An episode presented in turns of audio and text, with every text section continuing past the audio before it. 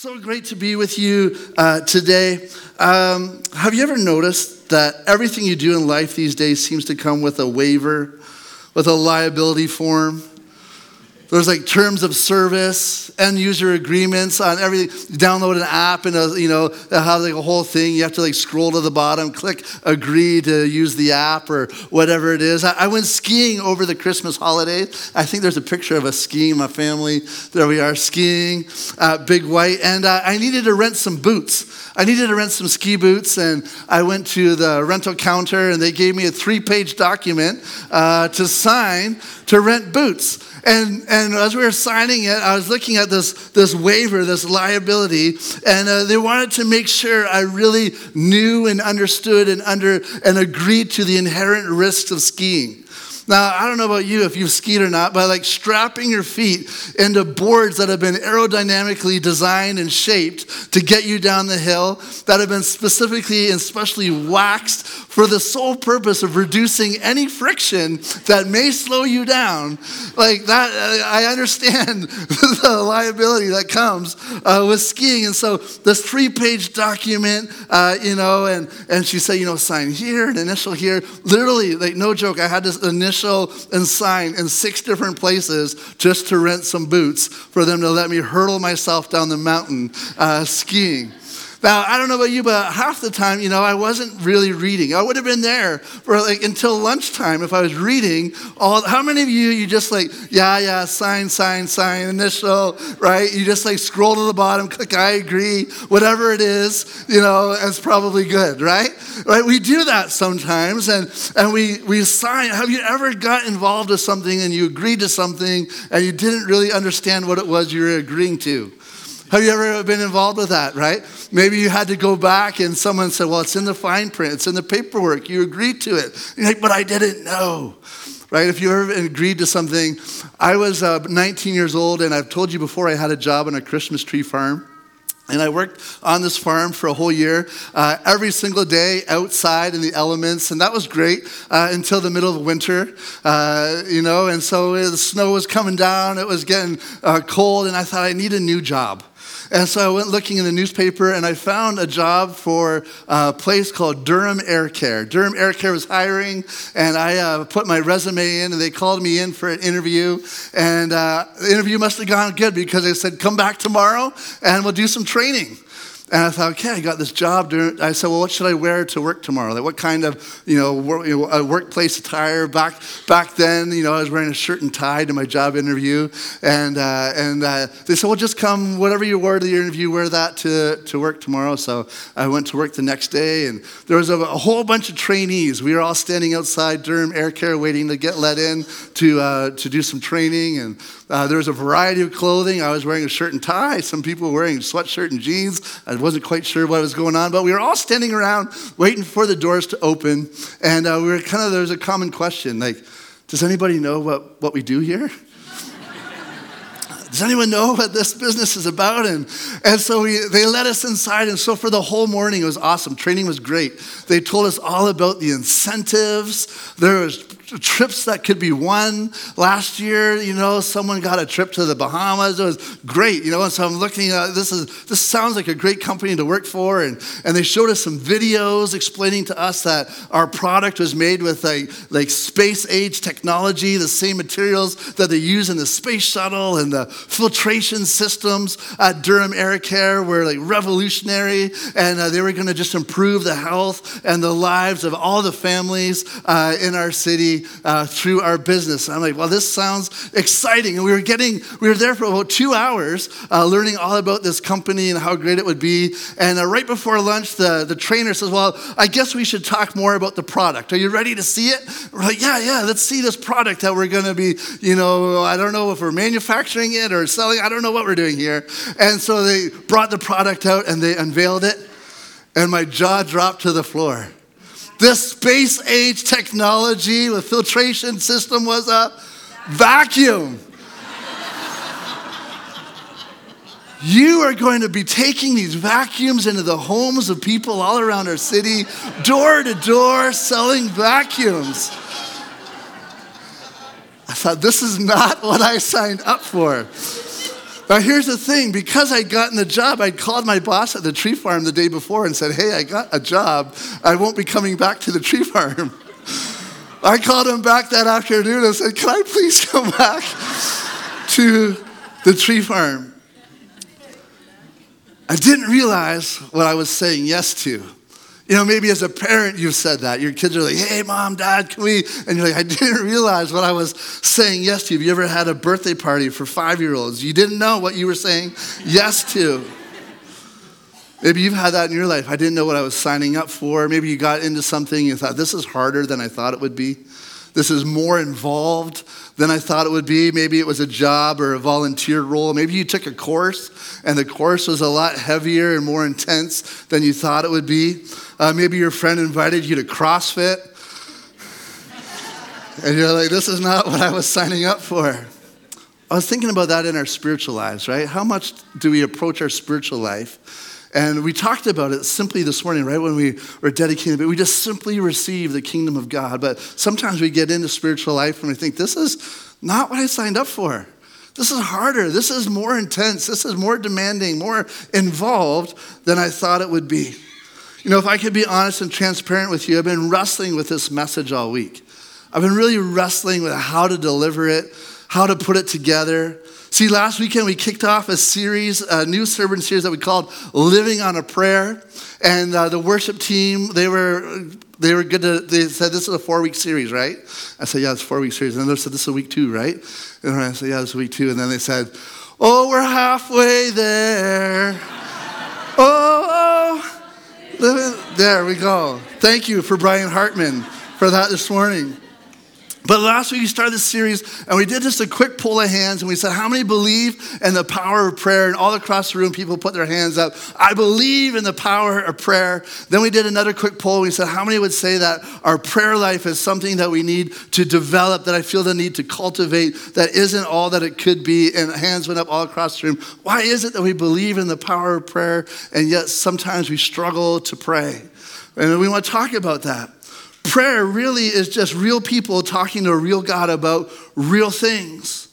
But the issue is that many of us come to prayer and we run into the same problem. A lot of people have expressed this over the years. I've experienced it. Maybe you have too. Is that sometimes we come to prayer and prayer is boring.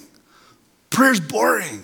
We don't like to pray. It's not exciting as worship, it's not as engaging as the preaching. Prayer can be boring. But here's my premise, and this is it. I think prayer is only boring when we get into the rut and routine of praying boring prayers.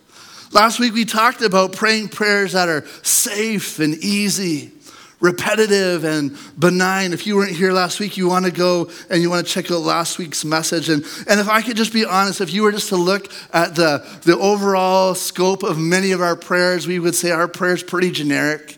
Uh, it's pretty predictable. They're pretty safe sometimes. We pray safe prayers. We pray, God, would you be with me? Would you protect me? Bless me, bless the food. And that's the extent of our prayer life. If you were to analyze our prayers for many of us, you would think that the goal of life was to live life and arrive at death as safely as possible, right? Our prayer life is kind of like putting bubble wrap around our lives. And if we could just bubble wrap ourselves, put us in a box, and we'll arrive at the pearly gates one day, we'd be good. But John 10 10, Jesus says, I have come to give you life and life to the full. How many of that full life doesn't come wrapped in bubble wrap? Right? Last week we talked about the prayers that turbocharge our faith. Prayers that turbocharge our spiritual lives, the prayers that propel us into living the full life God created us for. And so, this series is based on four prayers that are going to propel us into the life of excitement and the life uh, that God's called us to. Anything but boring. These prayers are guaranteed to push us out of our comfort zones. And if I'm being honest, they're going to make us a little uncomfortable. They're going to make us stretch. They're going to make us be a little bit honest about ourselves, to look deep within ourselves. And with the power of the Holy Spirit, we're going to confront some things in our lives. And so last week, we kicked off with the most vulnerable of prayers found in Psalm 139. And the prayer was Search me. Search me, O God, and know my heart. Test me and know my anxious thoughts. Point out anything in me that offends you and leads me along the path of everlasting life. So last week we talked that These prayers, they can be daunting to pray, but they're ex- exhilarating when you're living them out. And, uh, and, so, and so a few of you uh, at the game last night, you're like, oh, I just really loved last week's prayer. That was so great. God searched me. Well, I just said to them, wait until tomorrow. Uh, you might not like me as much. We'll see. As I'm wrestling, as I'm studying and I'm praying, I'm, I'm trying to figure out how to package this prayer that, in a way that makes it sound better. I want to say it in a way that's more like, yeah, that's so inspiring. Let's pray that together. Let's pray it in a more gentler, kindler, uh, more palatable way. But, but this prayer, I don't think there's any way to get around it. This prayer is one of the, the most significant prayers it's one of the ones that frees us the most. It causes the most spiritual growth in our lives. It's the greatest source of intimacy that we could pray. And yet, it's one of the hardest prayers to pray. You want to know what it is? God, break me. God, break me. Now you know I've been wrestling with this all week. Psalm 51 16 says, You do not desire a sacrifice, or I would offer you one. You do not want a burnt offering. The sacrifice you desire is a broken spirit. You will not reject a broken and repentant heart, O God. Now you're here like, Pastor Jerry, I thought the opposite was true. I thought God wanted to heal me. I thought God wanted to restore us and make us whole. And that's certainly true. Psalm 147 3 says he heals the brokenhearted and binds up their wounds. I don't want to be broken. I want to be whole. That's what I came to Jesus for, right? I don't want to pray, God, break me. I want to pray, with God, free me, God, heal me, God, bless me, God, use me for your purposes. These are the prayers I pray. These are the prayers of my heart, right? These are sincere, genuine prayers. These are meaningful prayers. God, would you free me from sin? Free me from the habits and the addictive behaviors. Free me from my selfishness and my self sufficiency. God, free me of my stubbornness and my pride. God, would you deliver me from fear? Soften my heart. Heal me of my brokenness. Bless me so I can be a blessing to others. God, I want to be more like you. God, would you make me new? Those are the prayers that I pray. But there's something about these prayers, and there's something intrinsic to these prayers. And it's a hard lesson that I've learned many times throughout the years is that God will often need to break you in order to remake you. See, your path to wholeness often leads through brokenness. Now, as we see through Scripture, it's sin that breaks us. Our sin and the sins of others that we bump into cause brokenness in our lives. The circumstances of living in a fallen world cause brokenness. And God uses it all. He never wastes a pain, but He uses it all to refine us and to rebuild us if we'll let Him. And so here's the thing while we may not pray specifically, God break us, intrinsically in those other prayers I just mentioned is that fine print. It's kind of that, yeah, what's involved in this? There's a breaking process in the middle of being free, of being used, of being blessed. So that's what I want to talk about this morning. See, instead of God break me, I pray God free me.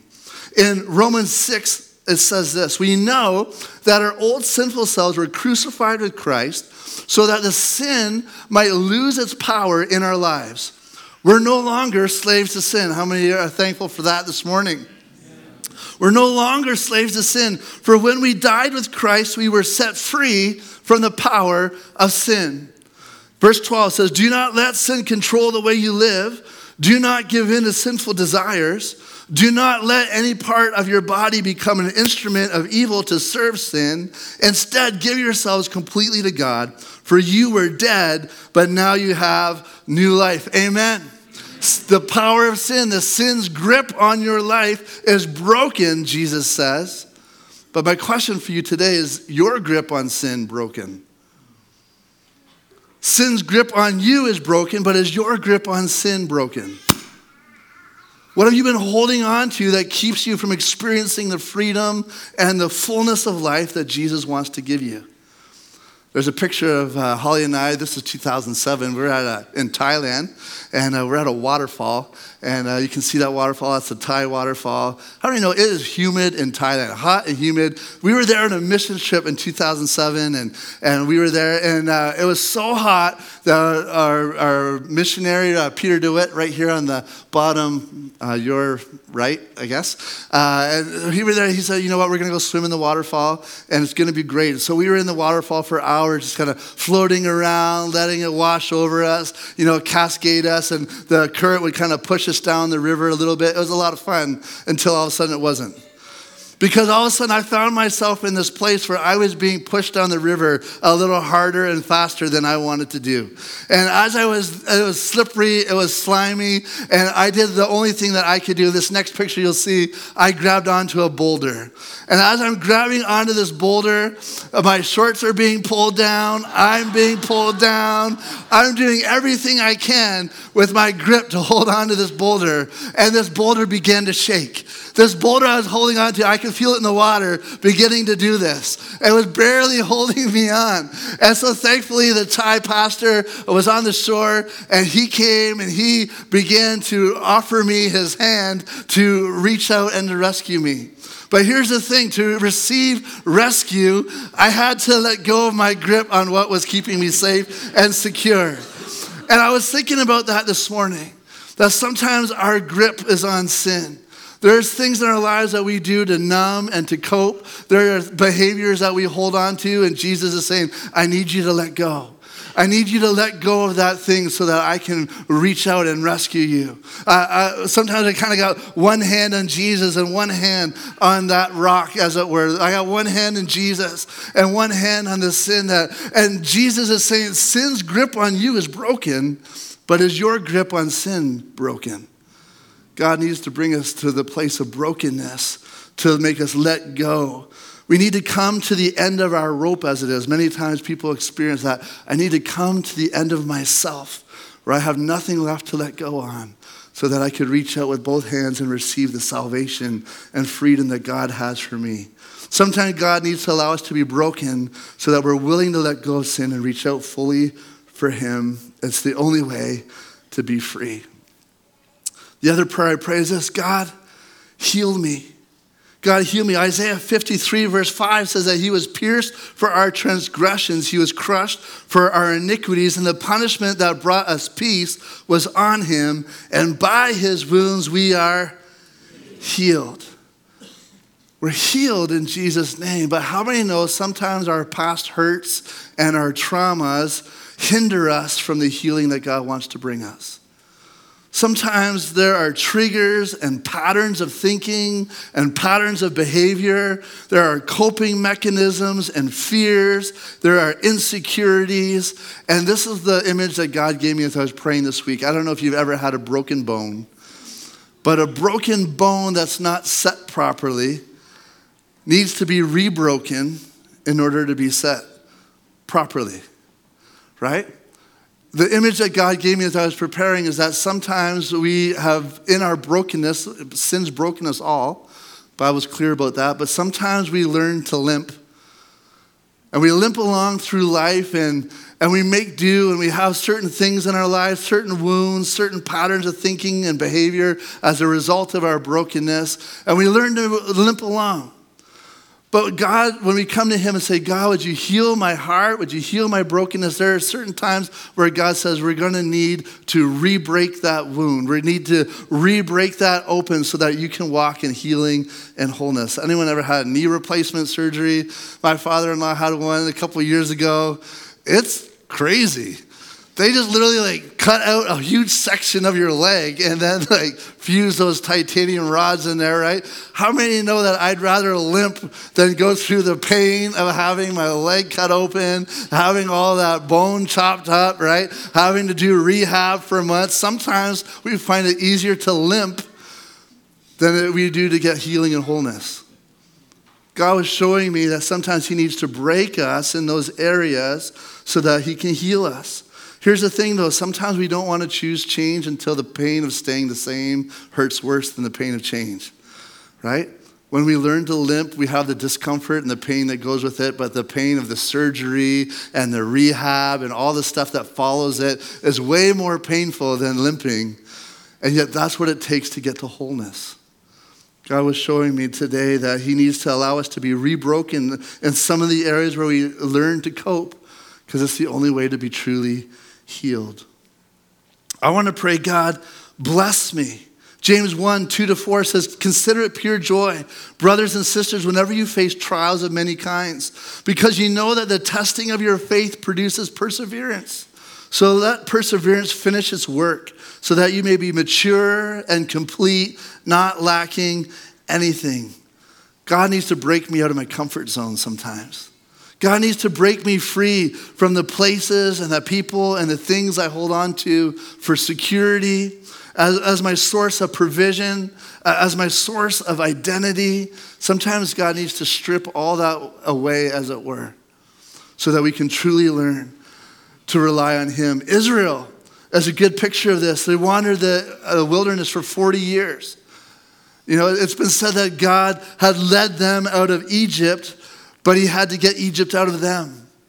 And so for 40 years, he, he led them, and in their stubbornness and insolence, they refused to allow God to, to break them. He, they, they continued in these patterns of behavior and thinking. God needs to break us out of our comfort zones into our, from our independence. The saying is this that you'll never truly know God is all you need until God is all you have. We're thinking about coming to this place of being a mature believer, one who's truly rooted and truly founded on Christ alone, many times he needs to bring us to this place where God is all we have so that we can truly understand that he's all that we need. See, that's the place we need to be on for him, for him to truly bless us. Israel was on their way to the promised land. God was promising to bless them. And yet it says in Deuteronomy that they weren't ready for the blessing because he knew as soon as they walked into the blessing, they would forget him.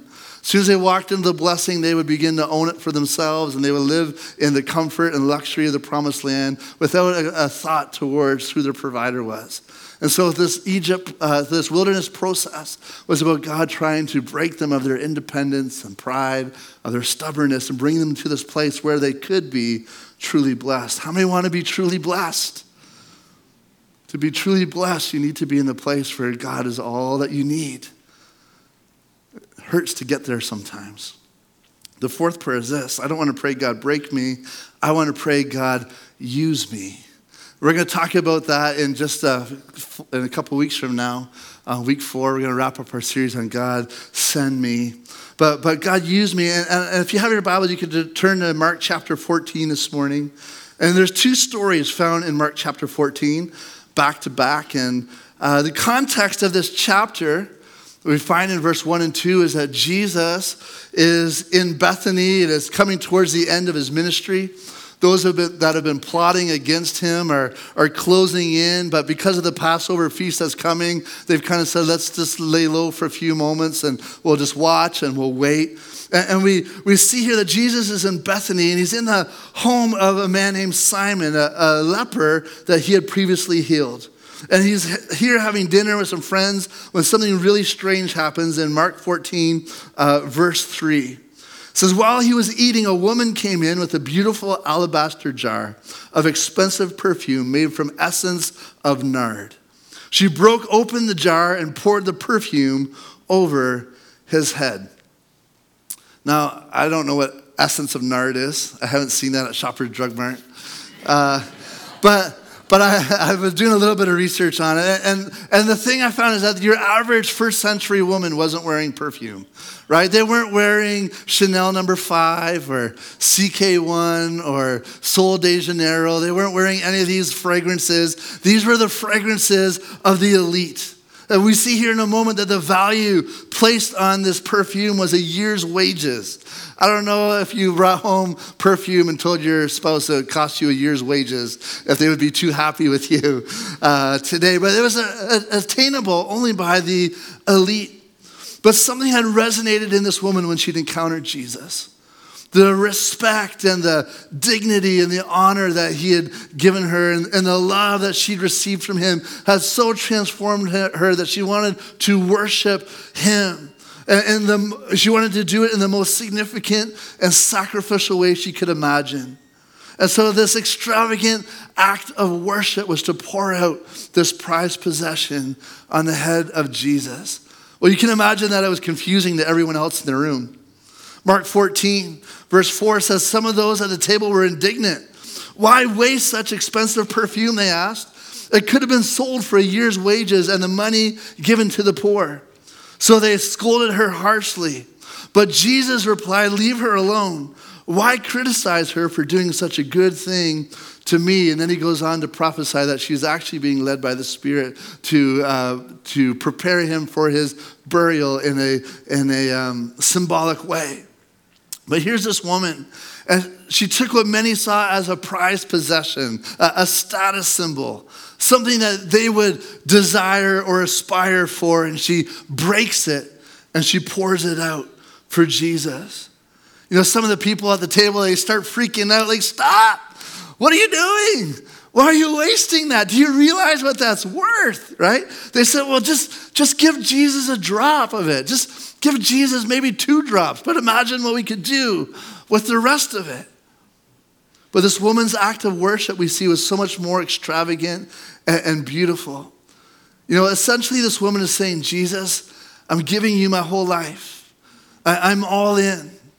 I was thinking that all the money that had gone in to buying this most uh, valuable possession, it, it represented her past life and her past efforts at life. They've been tied up in this thing, and she broke it and poured it out for him. This thing was her, her future security. This is her life savings, as it were. You know, she had invested in this. This was something of value for the future. And she took it and broke it and poured it out. I was thinking that this was a symbol of status, you know, for someone to have this possession. And yet she said, This doesn't have any bearing on my identity. I don't need it. And I willingly break it and I pour it out as an act of worship. Broken and poured out. Would you say that with me this morning? Would you say broken and poured out? One more time. Broken and poured out. Let's go to the next uh, second story. It's immediately after this one in Mark 14. Two days later, Jesus is at another dinner party. I love Jesus. I want to be like Jesus. I love dinner parties. But he's at this dinner party, and this one's a private meal with his disciples. This is a celebration of Passover. And the disciples didn't know it yet, but Jesus knew that this was going to be their last meal together. The plan had been set into motion, and the steps were beginning to take place that would lead Jesus to the cross. This is how Mark recounts Jesus sharing this news with his friends. Mark 14, 22. As they were eating, Jesus took some bread and he blessed it, and then he broke it in pieces. And he gave it to the disciples, saying, Take it, for this is my body. And he took a cup of wine and he gave thanks to God for it. And he gave it to them, and they all drank from it. And he said to them, This is my blood, which confirms the covenant between God and his people. It is poured out as a sacrifice for many. What did the woman do with her most prized possession as an act of worship to Jesus? She broke it, poured it out. What did Jesus do with the emblems that would celebrate, uh, symbolize his life and death? What did he do with them? He broke it and he poured it out. The brokenness God desires is different than the brokenness that results from sin. This is why I've been wrestling all week. God, how how does this go together? How does brokenness fit into your plan and your purpose? God takes the brokenness of sin and the pain and the hurt and the dysfunction and He brings healing to our life. I associate brokenness with evil, the opposite of what God wants to do in my life. And it seems so wrong to say, God, I want you to break me. Until I read Psalm 57, or sorry, Isaiah 57 15. It says, The high and lofty one who lives in eternity, the Holy One says this I live in the high and holy place with those whose spirits are contrite and humble.